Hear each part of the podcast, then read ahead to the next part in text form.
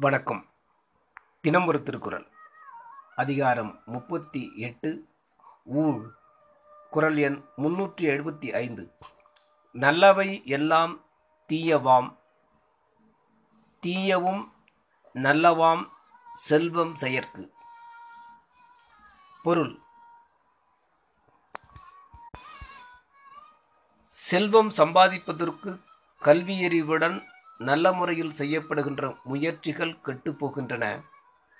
அறிவில்லாமலும் தீய வழிகளில் செய்யப்படுகின்ற முயற்சிகள் நல்ல பலனை தருகின்றன. விளக்கம். தீய ஊழ் வந்தபோது செல்வம் தேடுதலுக்கு மேற்கொண்ட நல்லவைகளெல்லாம் தீமையாய் முடியும்.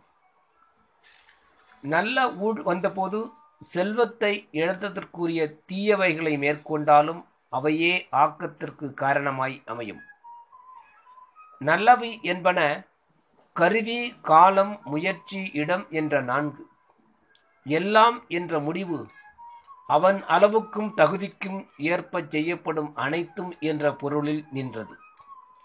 நல்ல ஊழானது மேற்கூறிய அனைத்தும் சாதகமாய் இல்லாத பொழுதும் ஒருவனுக்கு செல்வத்தை ஆக்கி கொடுத்து அனுபவிக்கச் செய்யும். தீய ஊழானது மேற்கூறிய அனைத்தும் கொண்டு பெரிதும் முயல்வானானாலும் பொருளை இழக்கச் செய்து துன்பத்தில் வீழ்த்தும் என்பதும் கூறினார். ஊழின் வழி ஒருவாறு கூறப்பட்டது.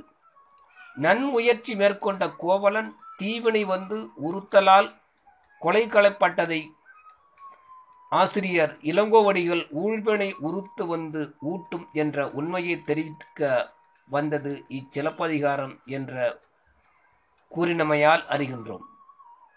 அஞ்சுதொரு தீவினையினால் அமுதும் நெஞ்சாம் நஞ்சும் அமுதாம் உரிய நல்வினையின் என்ற பாரதச் செய்யுளும் இதனை வலியுறுத்தும். நன்றி.